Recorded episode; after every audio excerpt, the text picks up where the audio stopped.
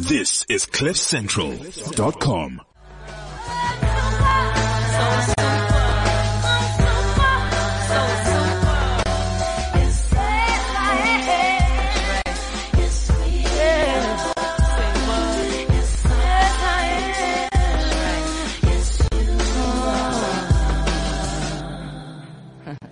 Hello there. Welcome to the Opinion Booth with myself, Sonia Booth, and yes, Superwoman by Alicia Keys. Very appropriate for today's topic, and the title being The White Dress Project.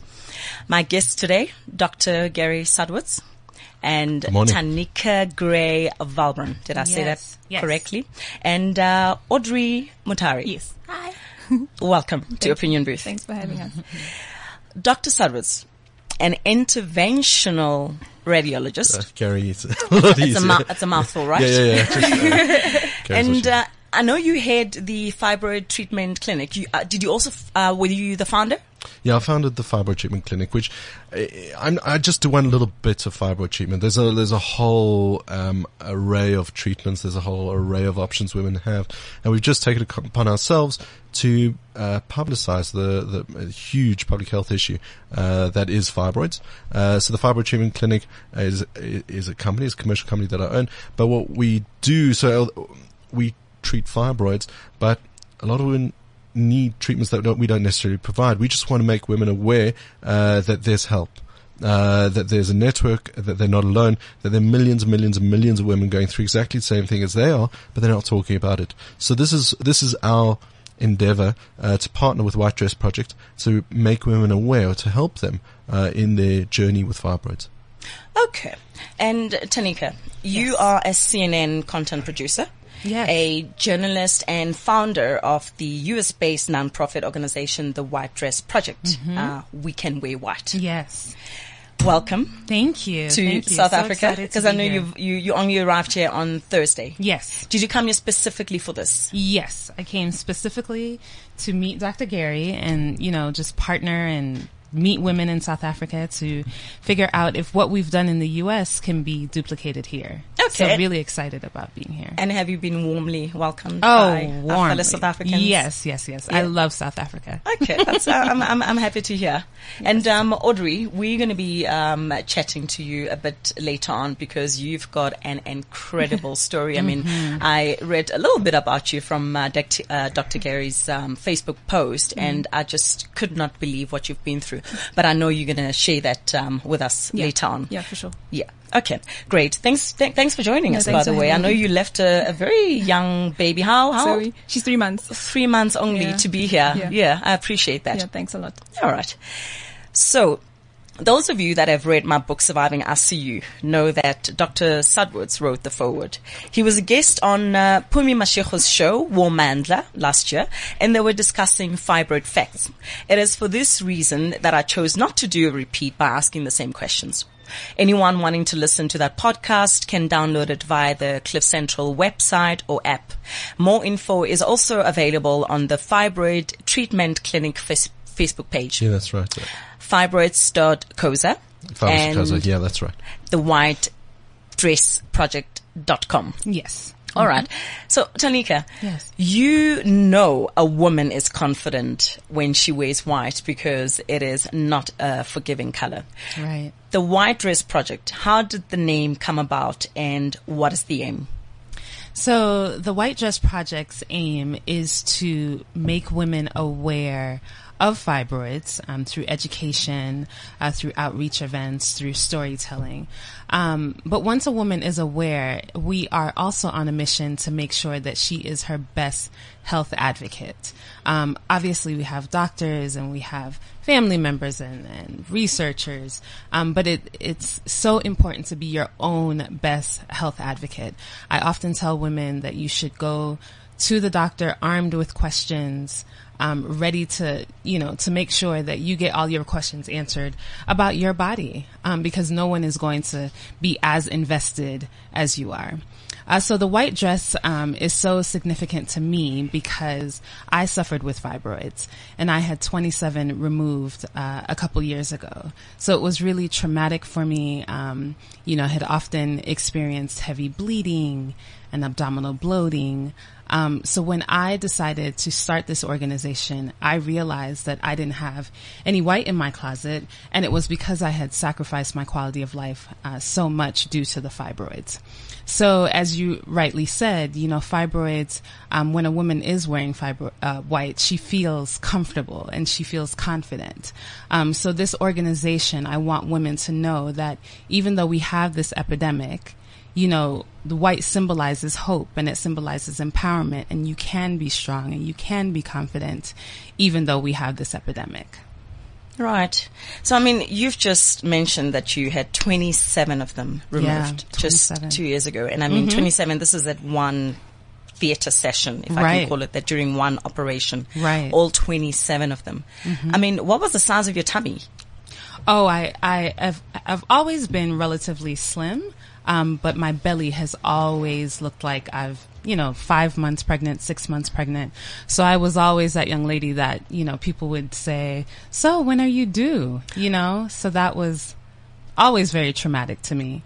And because of that, I never felt comfortable. Sometimes, you know, white or not, I never felt comfortable in clothes because I would always have that protruding belly.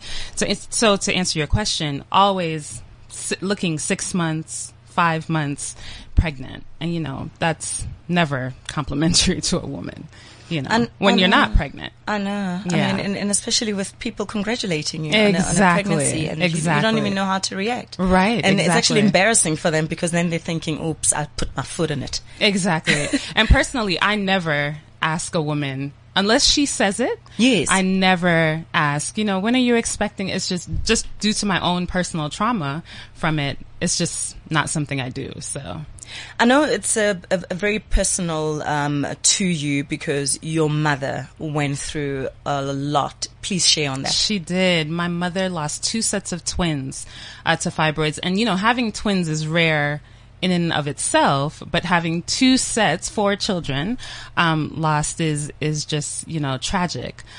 So she shared that experience with me very early on. So I was very familiar with fibroids. But as you mentioned, you know, having that experience is, something that I'll always live with. You know, I'm an only child, and I always think about those 4 siblings that my mother lost. And, you know, when you are an only child, you kind of pine, or at least I do, pine for a sibling. So because I don't have that experience, then I, you know, often think about those children that my mother lost to fibroids. But it is with that experience and her sharing that with me that I was familiar with what fibroids were. And through this organization, I've seen that, you know, so many women aren't that fortunate to have had someone to share the experience with them. So a lot of times, you know, they're going through these symptoms and they're not aware of what they are or what's happening with their body. And they kind of just let it, you know, go on and not get any help about it. So because I had my mother's experience, I think it helped me greatly. You also suffered from something that I had never heard about, called adenomyosis. I mean, it's a mouthful. I have no clue what it is. Obviously, I did Google yesterday when I was preparing for the show. But it just goes to show that a woman like me who's got access to the internet, I mean, access to, you know, well-equipped libraries. So if I have no clue about certain conditions, I'm only just imagining millions of women out there, especially in the rural areas where information is not easily available. So I want you to share your experience about that. And Dr. Gary needs to enlighten us and educate us on that condition. Do you want to discuss adenomyosis? Yes, please. Sure. So adenomyosis is a condition where the lining, so every month the lining of the womb sheds as a period. So that regrows every month and then it sheds and you have a period. What happens in adenomyosis is that the lining actually grows into the muscle of the uterus. So it can't shed. It's still hormonally sensitive, so you still get little bleeds, still swells, incredible pain, horrible periods. The periods are excruciating. We've got patients who are in bed for like a week, a month. They're completely incapacitated. The medication they have to take is severe, and that causes all sorts of other problems. And it's long staying. So now the traditional treatments for that would be hormonal control. Eventually, most women land up with a hysterectomy. The interesting thing is the diagnosis of adenomyosis is so much better these days than it used to be. So what we used to do is we used to suspect it. It was hard to see an ultrasound, and you'd land up with a hysterectomy, and then the pathologist would look at it on a slab and say, oh, well, it's adenomyosis. Well, MRI has changed that. Now, most women in South Africa don't have access to MRI. It's very expensive. It's in the, private hospitals. But we're working to make that more available. It is available in public hospitals, obviously at the higher level hospitals. Make that diagnosis. Now you know what you're dealing with. And then you can give a whole bunch of treatment options, which might be hormonal control or just pain medication, all the way to a procedure that I perform is an embolization, where we inject little tiny particles into the uterus. It kills the adenomyotic cells and one recovers. I mean, I was amazed yesterday at the fact that one of the patients had a small dot size, like almost like a, would you say it's like a pin drop size? Or yeah, just like a pin mark. Along the wrist. I mean, Audrey, so you're showing me that. I mean, I so can hardly see that. I mean, this is on the wrist. I mean, you would have to, visit Dr. Gary's website to actually see this, to believe it, because I'm amazed. I mean, it's hardly noticeable. It's just on the inside of your wrist. Because, I mean, as women, I mean, we don't want any scars to be showing. I mean, no. we're all about appearance. I mean, you come across as vain, but fact is, no woman wants a scar. I mean, if it's in a hidden place, perfect. But, I mean, for you, I marvel at amazing. And I had the first one as well when you were still going through the leg. Yeah. And this is definitely the best. So just to give the audience some input, what we're talking about is the pulse. Where you feel the pulse on the wrist, that's the radial artery. So it's on the outer aspect of the soft side of your wrist, the inside of your wrist. There's a radial artery. And that gives, so we put a little needle in there and then pass a sheath over a small wire, and that sheath allows access to the arterial system. So we can get into any artery in the body from that point, which means that Audrey had a procedure 3 weeks ago. Two weeks ago. And she's in the studio today. Yeah, and so that tiny little mark on her arm is going to be gone in a couple of weeks. So it's really quite fresh now, but it looks like nothing. And it's great because we just pushed, there's no stitch, so we just put pressure on there, it stops bleeding, a little wrist bracelet, and that's it. So once we're in there, we pass little catheters and wires. So the catheter is a thin little tube, goes into an artery, and we direct that by X-ray. So we look at a map of the arteries that we create using X-ray and a dye. And then through that map, we pass little wires. The wires have a direction because they've got a curve on them. So we can turn them to the left or to the right or front or back. And we can, because of our knowledge of the anatomy, pass them into exactly the right artery and then inject the tiny little particles. When we're done, we just pull out the catheter and push on the artery on the wrist, with this, little wrist bracelet. Or you can even just push with your finger, and it stops bleeding, and that's it. There's no stitches, no scar. I mean, considering your experience that you've shared with everyone with your book, I mean, it's quite different.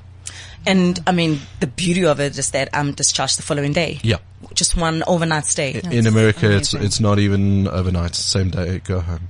Mm-hmm. Oh, I love that. I love that. I wish more women had access to such. I mean, last night you spoke about some women being subsidized and only paying like 49 rands.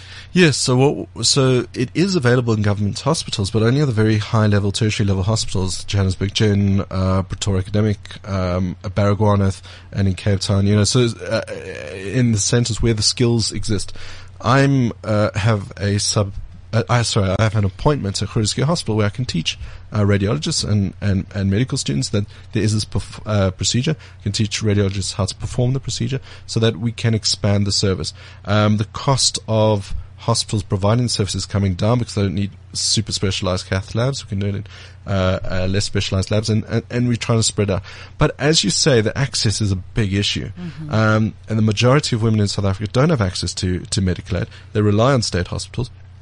And so this really is an advocacy program where we can get government who realize it's a major public health issue, that they can have impact on, that they can put their money, our tax money, behind a service that really is so much cheaper in the long run, gets women back to work quicker, that don't have the risk.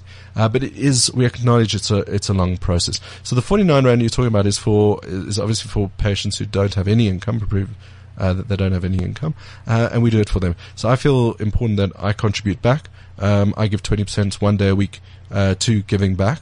And that's what we do at Khrushka Hospital. Oh, wow. I commend you for that. Thank you. Definitely. Oh, wow. I wish more medics would do what you're doing. Well, there are, I know the ones that do, obviously, because we do in the hospital. And there are a lot to contribute. And to be honest, it's a great day. I mean, I get to teach and I get to show people cool stuff, and we do things for patients that are terribly, terribly desperate. And then I keep my skills up. And so it's my best day of the week. I love that. I like that as well. So, Tanika, your experience with that at adenomyosis? So it was extremely painful, and I just want to touch really quickly on the scarring portion, because I find that so amazing that, you know, Audrey will only have that little scar, because my myomectomy, I have a huge scar right below my belly button, and to speak about, you know, how we look in clothes and whether it's vain or not, I don't know. But it is something I think about all the time when I wear bathing suits, when my dress is a little tighter than it probably should be. I think about that scar because I have keloid skin. So my scars puff up anytime I'm cut. So it's a huge, huge deal for me. So I think the advancement of UFE through the wrist is just amazing. I think it's really shifting. I mean, so we've shifted quickly. I mean, Audrey, I saw 2016 January, we did procedure for her, and in July 2017 I changed everything because I feel a bit embarrassed. I offered to her earlier. It was a few more days in hospital. She doesn't have a scar where we originally went in the top of the leg, right in the crease of the thigh, which again is a place we don't, you know, you won't see anything. She won't have any scar there, but the recovery is so much better because after procedure is quite sore. It feels like a very, very horrible period pain, a deep sort of pelvic pain, and you really want to just lie on your side and curl up in a ball and put maybe a cushion in your belly. You don't want to use a bedpan. You don't want, you know, you just want to walk to the toilets after, and that really allows you to do that. So I think that's been a huge shift in patient care, that we can now offer patients radio access for uterine embolization. Fantastic. So I mean, you mentioned 2 years ago with the 27 fibroids that were removed. So that was not the end, because yesterday you shared that you discovered furthermore 8, right? Yes. Eight fibroids? Yes. So are you considering UFE with Dr. Gary before you go back to the US? That would be incredible. Dr. Gary has been just so great in offering advice to my husband and I, and I'm really, you know, just grateful for him, and grateful for this partnership, because as I tell women all the time, it's so, so important to get a second opinion, to get a third opinion. I have currently been advised that I probably need another myomectomy, right? So speaking with Dr. Gary, you know, he's told me that, you know, that may not be your only option. Yes. So it's just refreshing to hear that, because as women, I think one of the things that we do is that we're loyal to our doctors, right? And we're loyal to our doctors, our hairdressers. So I think that getting a second opinion, being able to share with other people what you're going through just to get different opinions, I think is the way to go. So I'm still, you know, conversing with him about my best options, and whether I am a candidate for UFE. But I definitely want to maintain my fertility. So I have quite a few things to weigh. Yeah, Tanika's got a complicated background, a complicated medical problem and set of problems. And it's not for everybody. Right. And that's, I think, an important thing. So I don't work independently. I work with a team of gynecologists, who I trust, who trust me, that we can say to a patient, look, let's first figure out what's wrong with you. Okay. Number one, let's make a diagnosis, and then let's give you all of your options. So you can be fully informed. And that means that the choice you make is going to be the right choice, because it's the right one for you at that time. And that really is what this advocacy is about, is making women aware they have choice, there are options, there are people suffering the same thing as they are. You're not talking about your periods to your friends, which is, we were just discussing, it's kind of crazy. Look, I've never had a period in my life, but I never do. But the reality is, it's such a secretive experience that you're suffering every month with, and it's affecting your husbands, it's affecting your partners, it's affecting your children and your work, and you're not, in a way, you're just suffering silently. Mm-hmm. When someone who's very brave, I mean, Tanika is publicly sharing her most intimate experiences and her fears, which is incredibly brave. I mean, in a hugely public way. So other women, she gives of herself so that other women shouldn't suffer like she did or her mother did. And this is now bringing women out of the woodwork. Right. And that's what we're trying to capacitate. And then, we'll take you through a process. And the process might land up with with medication, or just a hug, or an operation. And it doesn't really matter. Because the more women are out there, the more advocacy we can create, the better lives. And that's what it's about, isn't it? It's about quality of life. Right. Mm. So if we can improve people's quality of life, we're doing a good job. Absolutely. Tanika, you also mentioned yesterday that you are the first woman in the entire U.S. to start an awareness initiative on fibroids. Mm-hmm. That is alarming, considering a population of 323 million. Yeah. Moreover, one study found that between 80 and 90% of African American women and 70% of white women will develop fibroids by the age of 50. By the age of 50, yes. So when you look at the numbers, and when you look at the fact that you're the first advocate, I don't know if there's any more that have been formed after you started this initiative? Yeah, so there are definitely other women who have joined on this campaign with me. And there have been research organizations regarding fibroids, but the first patient advocacy organization in the U.S., yes, I'm proud to say that I'm the first one to do so. And you're right, the stories are very similar, and people are sharing their stories all over the country. However, with those numbers, anywhere else in the world, or I guess, anywhere else in the world, it would be an epidemic. People would be crying out. People would be marching. Anything that, affected so many people. So I am just as surprised as you are that nothing has been done prior to this. But there has to be a first for everything. And we're excited about the work that we're doing, to get women to advocate for themselves and to learn about fibroids. A lot of people still don't even know what fibroids are. They can describe the symptoms of fibroids, but when you name it, they're not familiar with it. We still have, people asking us, is it fibromyalgia, or is it, just things that have nothing to do with fibroids. So there's still a bit of education that needs to happen about what's happening with our bodies. What's a normal period? As simple as that. What's a normal period?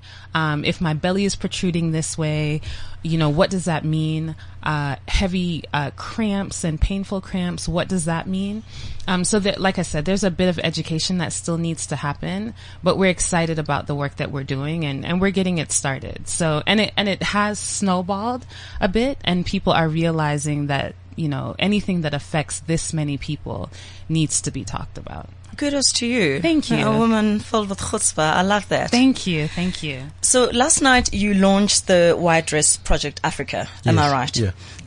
Please share some of the conversations, discussions, and interactions. I mean, for example, there was a lady who spoke about the difficulty in finding a sensitive gynae, given her sexual orientation. Yeah. Would you like to share? Yeah, that was a mind opener for me. I'm learning about this all the time. I mean, I've been a medical doctor for years, and she mentioned a few things. Well, one was language, and the other was she's in a same-sex lesbian relationship, and she was bleeding terribly, and she needed to go to a gynecologist. The first gynecologist she went to was very insensitive about her sexual orientation, which, okay, we can get that, our heads around that.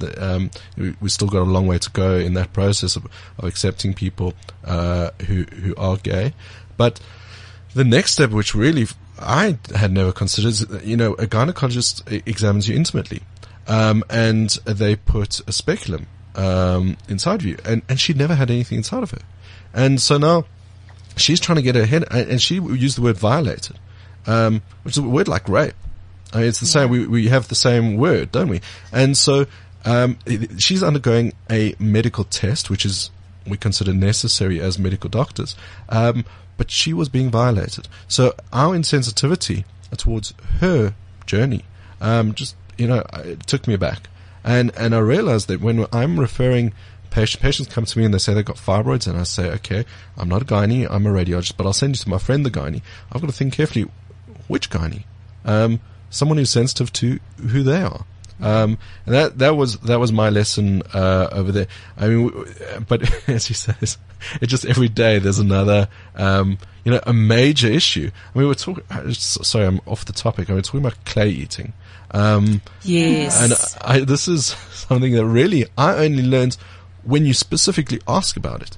It's considered normal that thousands and thousands of women are stopping on the side of the road and they're buying potting clay, and because it smells very attractive. Their iron levels are so low that they're seeking iron from anywhere. They get almost no iron from the potting clay, but the smell is very... And Tanika mentioned that soap. For me. As in soap that we use to wash? Yes. Wow. Yes, bath soap. So I have the desire to eat it, but just the smell and the lather of it has appeased me in so many ways. Ice is a big one. Yeah, ice is another one. I eat ice all the time. And I've had 5 blood transfusions due to my iron deficiency. So yeah, I understand clay. I don't have the desire for clay as much, but when I smell it, I'm like, oh, this is amazing. And it seems a bit less crazy than eating sand, right? Because it would be the same smell, the earthy smell, but at least clay is kind of smooth and it's kind of chocolatey and soft. Mm-hmm. So they're cutting it up into little blocks and eating it like potato chips. And like, it doesn't solve their fibroid problem. Makes them feel a little bit happier for them. So when I say the word clay eating, it resonates. It resonates with thousands. When we talk about white dresses, it resonates. You understand intimately the shame of having a soiled white dress, and that opens the conversation. So this is what we're learning through this process. As a medical doctor, I've got to, there's a conversation outside of the medical space, that's so important. I mean, regarding clay eating, I grew up seeing pregnant women having it, and I thought that was just because of the hormones, the cravings that come with pregnancy. Sure. So it also happens with women who have fibroids. It's the same effects. So what happens is women with fibroids have very, very heavy periods.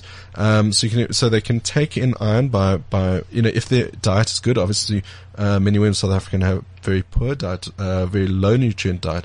But if the diet is good, they can replace those iron stores. The problem is if the bleeding is too heavy, then they can't. They literally can't consume, or they'll take iron supplements, and then the side effects of that oral iron, like bad constipation, and so on, that they won't want to take that iron. So now they're trying to keep up. It's like a bath. Okay, so you're pouring it in the top, but the drain is too wide. So what we got to do is you got to put a plug in there. Now we do that by surgery traditionally, or a hysterectomy, removing the uterus, which is inconceivable for a lot of women to think that, a lot of women will go to the gynae and they'll say, well, you've had 3 babies. Why do you want a uterus? That doesn't make sense to me. It's not as easy as that. Yeah. Right. Why are those 2 things related? Why should we have to take out something that's not necessary to take out? It was necessary, 30 years ago when we didn't have another option, but now it isn't necessary. So what you can do is you can stop that bleed. You can stop it by the least invasive method possible, with the lowest risk, and it seems to be the right approach to me. Once you stop put the plug in it, if you use that analogy, then you can top up with iron and other, vitamin B and EPO and all sorts of other things. But we can get on top of that. Suddenly you got power. I mean, put Tanika, she's sitting at 1,600 meters right now, right? 1,400 meters. We're sitting at Johannesburg, and she comes from sea level. In Atlanta, she can, struggles to get up the stairs. I mean, that's not normal. Right. Well, It's a lot. It's complex, actually. Yeah. I mean, I get it why a lot of people do not want to be having these conversations, because it's actually overwhelming. Right. I mean, what was mind-boggling for me last night was former Miss South Africa Khrushka Hospital's story. Mm-hmm. If anybody out there doesn't believe in miracles, they just have to listen to a story. I mean, some of the things that she mentioned, I mean, was any of this, I mean, you knew about her experiences. I was hearing it for the first time yesterday when she shared that it actually came out in a magazine article. She was in a cover of a magazine that they had to do reprints, I think, 3 sets of reprints, because there were so many women out there and still today that suffer from this, but they do not want to go out and talk publicly about what they're going through. But you feel an obligation, as you have. So you, Sonia, have taken on, you know, you've had an incredible journey, and you had access to the best doctors, and you're educated, and you've got, you know, the internet, and it's all there, but you go through this whole crazy journey. And Krishni had a similar, I mean, she's huge, you know, got an amazing network, and she was a director in Netcare. She could pick her doctors, and still they struggled to make the diagnosis, and then she suffered through it, and then eventually, they managed to remove fibroids. She got pregnant and had a beautiful baby. But it was like multi-year journey that she had to complete. And that's, I think, really what it's about is Googling, Doctor to Google's quite dangerous, as well, because then you hear all these terrible stories, and then you become an expert in something that you know nothing about. And that's also, you know, the flip side of the coin. But if we can have these awareness events where women, ask their questions, they get to chat to a gynae. I mean, often it's the first time they've actually really spoken to someone about these problems, not talking to their partners or their friends about it. Then they can have, start the healing process. I mean, not only did she fall pregnant with a partial uterus, she carried the baby to full term. Yeah, to term, absolutely. Right. Hence, I said it's a miracle. Yeah. And talking about miracles. Oh, yeah, that's why I want to bring Audrey in here, because Audrey, this is where you come in. And I remember Dr. Gary's post was "Miracle Baby Zoe's Story." Please share. I think my story is probably any other woman's story, but we're hearing it maybe for the first time. I was suffering from fibroids probably before I got diagnosed, but I just didn't know what it was. I got introduced to fibroids quite early. My mom suffered from fibroids. She had a hysterectomy because of it. And as a young girl, you know, I remember nursing her in bed and helping my dad without understanding what fibroids were up until I grew up and I started menstruating as well.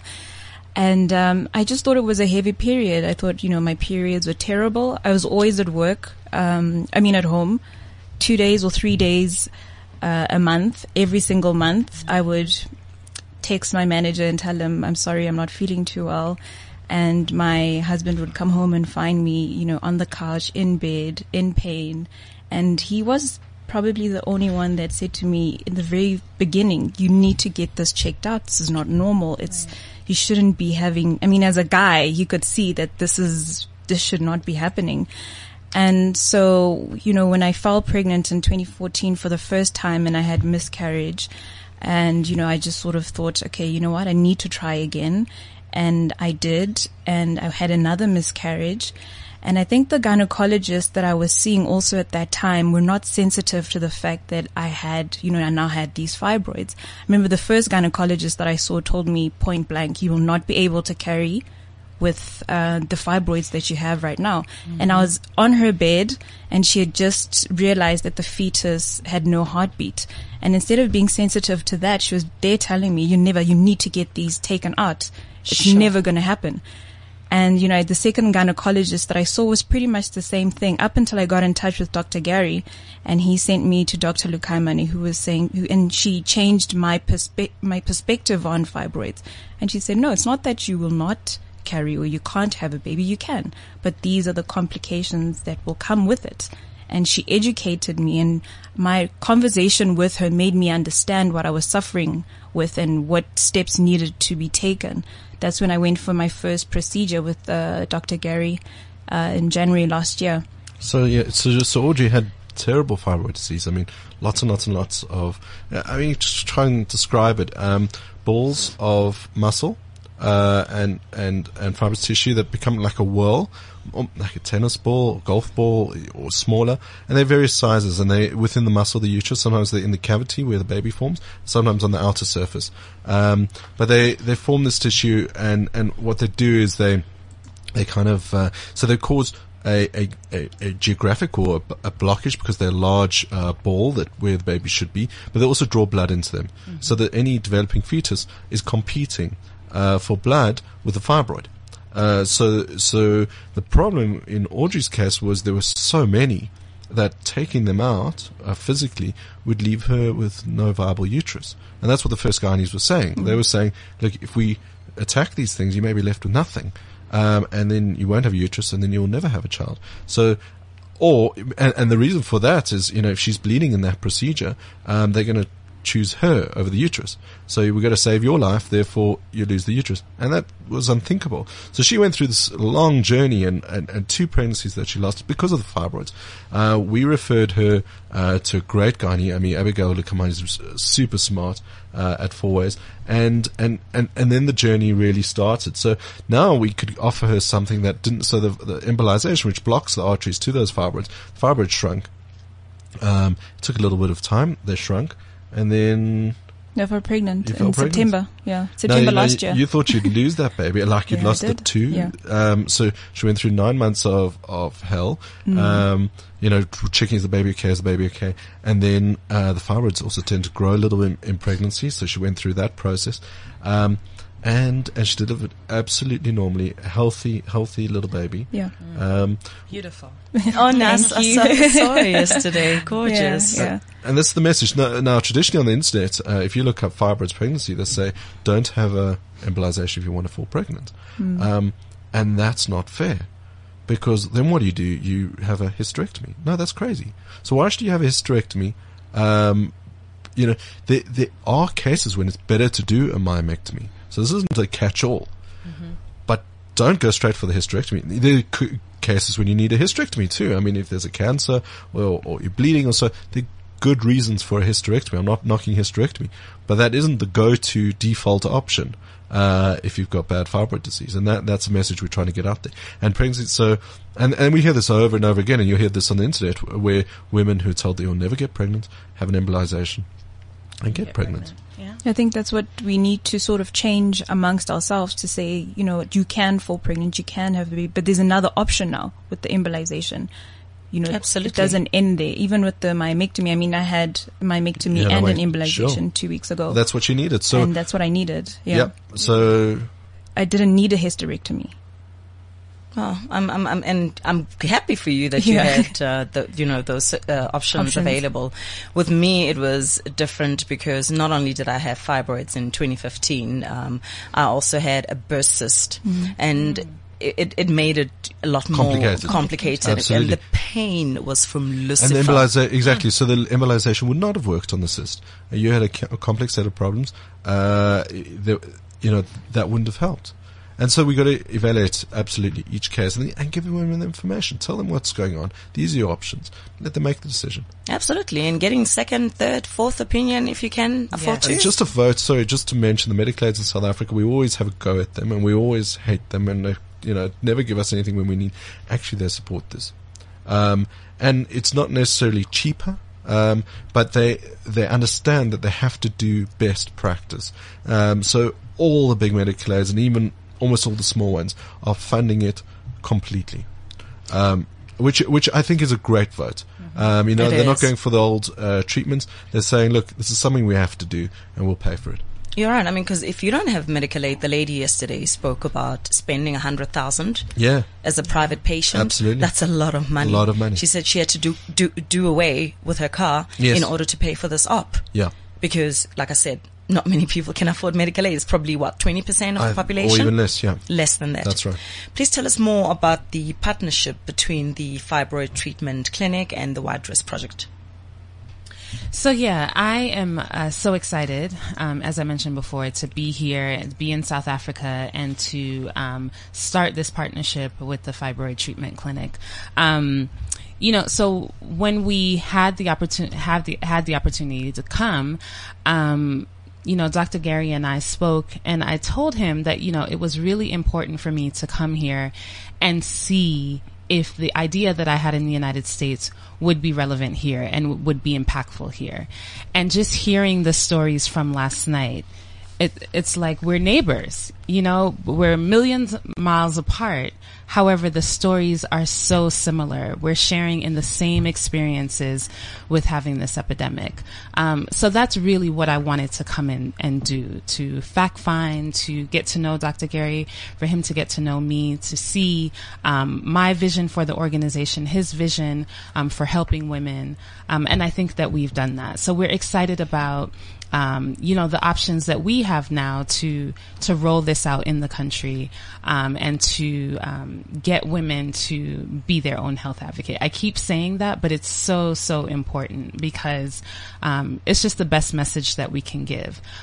So I think that we've accomplished, you know, what I came for, which is to see the impact that it could have here and the relevance. So I'm excited about the work that we're going to do in the future. I can't wait. Yeah, this is fantastic for us because, you know, it's talking to women or talking to the media or, you know, saying, I'm Dr. Gary and I'd like to talk to you about fibroids is one way of doing it. And when you've got something as impactful as what Tanika's created, that's a whole different conversation. We see it as much larger than South Africa. I mean, it's an African problem. We're seeing women from all over Africa coming for treatments at our clinic. This is... It's a huge public health issue, but then we can go into governments and we can help them with the solution. We can, you know, train doctors. We can offer treatments so that we can. It's a holistic approach to what we're trying to do, and through the White Dress Project, we can start the conversation. I'm glad. And, you know, Dr. Gary, you also have a personal reason why this is close to heart or why it's become a passion of yours, if you don't mind. Yeah, how did I land up here? That's a very good question. So I started, I became a doctor and then I became a radiologist, and there's a special field within radiology, which is called interventional radiology, and that's what you alluded to, which is effectively just doing operations, but through tiny little holes in the skin, using radiology. So radiology is medical imaging, and it might be using X-rays or magnetic fields or radio fields to see what's going on inside the body, attempting to do what would have been a big open operation, something would be an impossible, possible through a different approach.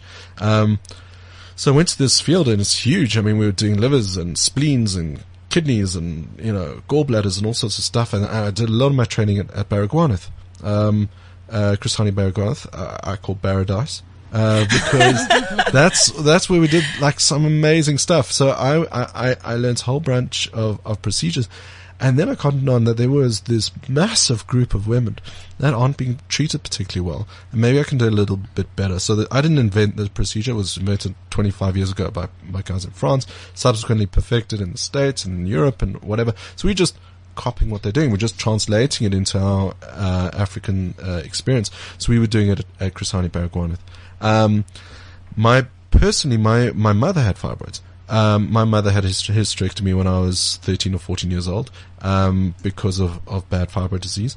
And she was in bed for, you know, recovering for 6 weeks. And I remember that vividly. That was her only option. She'd had, 3 children by then. So her family was complete, but for her, it was a very defeminizing experience. She lost her womb. She's a very maternal person, and she lost her womb. Now, that it wasn't an option for her then, but I realized that I had a skill, and we could get it out there. You know, for me, getting involved in this initiative and awareness campaign is a no-brainer. Mm. As I alluded earlier on, in 2015, I had 4 fibroids removed, and it was made more complex, as I said, by the burst cyst, which meant I needed to go, you know, to theatre pronto, and so I had a myomectomy. And I suffered severe complications, and 3 days later I had to be operated on again. Mm. The day before I was meant to be discharged from hospital, and this landed me in ICU, which is why I wrote the book. So how can I get involved? How can women get involved out there? So this is absolutely what we're exploring. We've started White Dress Project Africa. It's going to have multiple events in the media. It's going to be publicized, fibroids.co.za, White Dress Project United States, through Facebook, Fibroid Treatment Clinic on Facebook. We're going to start that conversation. We're going to evolve that. I mean, we're going to get women like yourself who have media profile involved, who have a personal interest. And all of us have a network to push forward. The White Dress Project, yes, has a large experience in advocacy. They've created legislation, in the States. We'd love to do that. So they've got something called, Fibroid Awareness Month, isn't it? Yes, July. In July. Mm-hmm. So, you know, we've set as a target, maybe we can have a Fibroid Awareness Month in South Africa. What would that mean? What would that create for women? Would government be interested? Do they see the point? And so we got a crazy target. Let's do it. And how do we do it? And can that create awareness, change people's lives for the better? And let's not forget mobile units, for example, for remote areas. Like, yes, I said, you know, you find hard to reach places where ladies have no information, no internet access, no library whatsoever. And most women have actually never seen a gynecologist. They've never had a consultation. They've never had a pap smear in their lives. Yes. Mm-hmm. So hopefully, you know, the partners and the sponsors can consider that, because you hear a lot of women who say, when are you coming to Kwaggansstad? Yeah, and you're absolutely right. And that's not that hard. I mean, it's conceptually, it's a large ask, but to be quite honest, we've got the network. So I know the guy that already has mobile ultrasound units out there in rural areas being paid by government to do ultrasounds. So it's not that we have to go to government and say, look, can you finance us to do this? It's just getting those connections together. Right. That we can make that diagnosis, that we can have awareness campaign in this tiny little village, that all the women can line up and get an ultrasound. We now know these women have fibroids. Okay, what are we going to do with them? Right. We're going to get them to the next level hospital that they can have an assessment and then a plan. And that's so important for me, to have women like you who are influencers in this region and across the world, to be able to share your story and to have women relate to you. I think that is so, so powerful. And that is really the niche that we found with the White Dress Project, is sharing stories. Like, doctors are great, and obviously they have the expertise. But when you and I can talk about the fact that we haven't worn a white dress in 10 years for the fact that we both have fibroids, it's impactful. And now you are my sister, you know? So we have that connection, and my story resonates with you and yours with me. So I think it's so important, to tell those stories and to have women like you share yours as well. Cause I am now, I feel so much closer to you, because we share that experience. And I know what you've gone through. I know the pain that you felt. So I think we can't belittle how important sharing our experiences are. Even though we're miles apart, we're together. I love that the White Dress Project has a pledge. Please share. Yes. So our pledge is so important to us. We have it on our website. I should have had it memorized, right? But it's so important to us, and it's just another layer of. We're white. I remember. Do you? I wear white for my mother. Yeah. Oh, yes. I wear. Well. There's an extended version, which is what I think you're. Which is on your website. Yes. Yeah. Yes. Which is what I think you're talking about. So, it's just another layer to bind us together, to unify us, and to say that we're all in this together, and we're sisters together, and not only sisters, but we're a family together. You know, my husband has been so supportive, and I'm sure that, you know, your partners have. Oh, this is such an important point you bring up here. So right. I was saying the other day that half the inquiries we get are from men. And Audrey's own story, her journey ended when her husband heard me on the radio and took it upon himself to help her. Yeah, he called me. And he said, this is what you need to do. And I think there's a huge 50-50 here. You know, it's a women's health issue, but men are the ones who are really suffering over here. Yeah. And they want to find a solution that's solution driven. And I mean, Tanika's husband James is a huge support. He's at all of her white dress events. Yeah. He's sitting there back, just wondering when they're going to end. Right. Yeah. But so supportive, because he knows when I wake up in the middle of the night and I'm going in the bathroom and coming out with a towel on the bed. So, you know, he experiences it as well. So I think it's important to include all of our family members. Yep. Well, thank you so much for spending your time with me, Audrey, Tanika, and Dr. Gary. I mean, to your husband, James, and to your husband as Roddy, well, yeah. Audrey. Rodney? Roddy, yeah. I think it makes life so much easier when we have supportive partners, because no woman should have to go through it. Yes. It's really suffering because I'm running around doing this. Yeah, absolutely. Right. For the greater good, and I know she understands that. My humble opinion, after all, this is the opinion booth. Women need to have these conversations. I don't understand why it's still taboo for us to talk about fibroids, considering that it is the year 2017. I don't understand why we shy away from talking about our personal experiences. We often talk about sisterhood. We talk about frivolous things such as the latest handbag and shoes, but we shy away from talking about our vagina and issues centered around it. Fibroids are not STIs. Mm-hmm. They are not. Let's talk about them. There is nothing taboo about fibroids. Moreover, we as women need all the support we can get, especially from our partners. They should be encouraged to accompany us for gynae visits, not just for pregnancy ultrasounds. A partner that is well informed makes a better lover and a better nurse. Aspire to inspire before you expire. This is CliffCentral.com.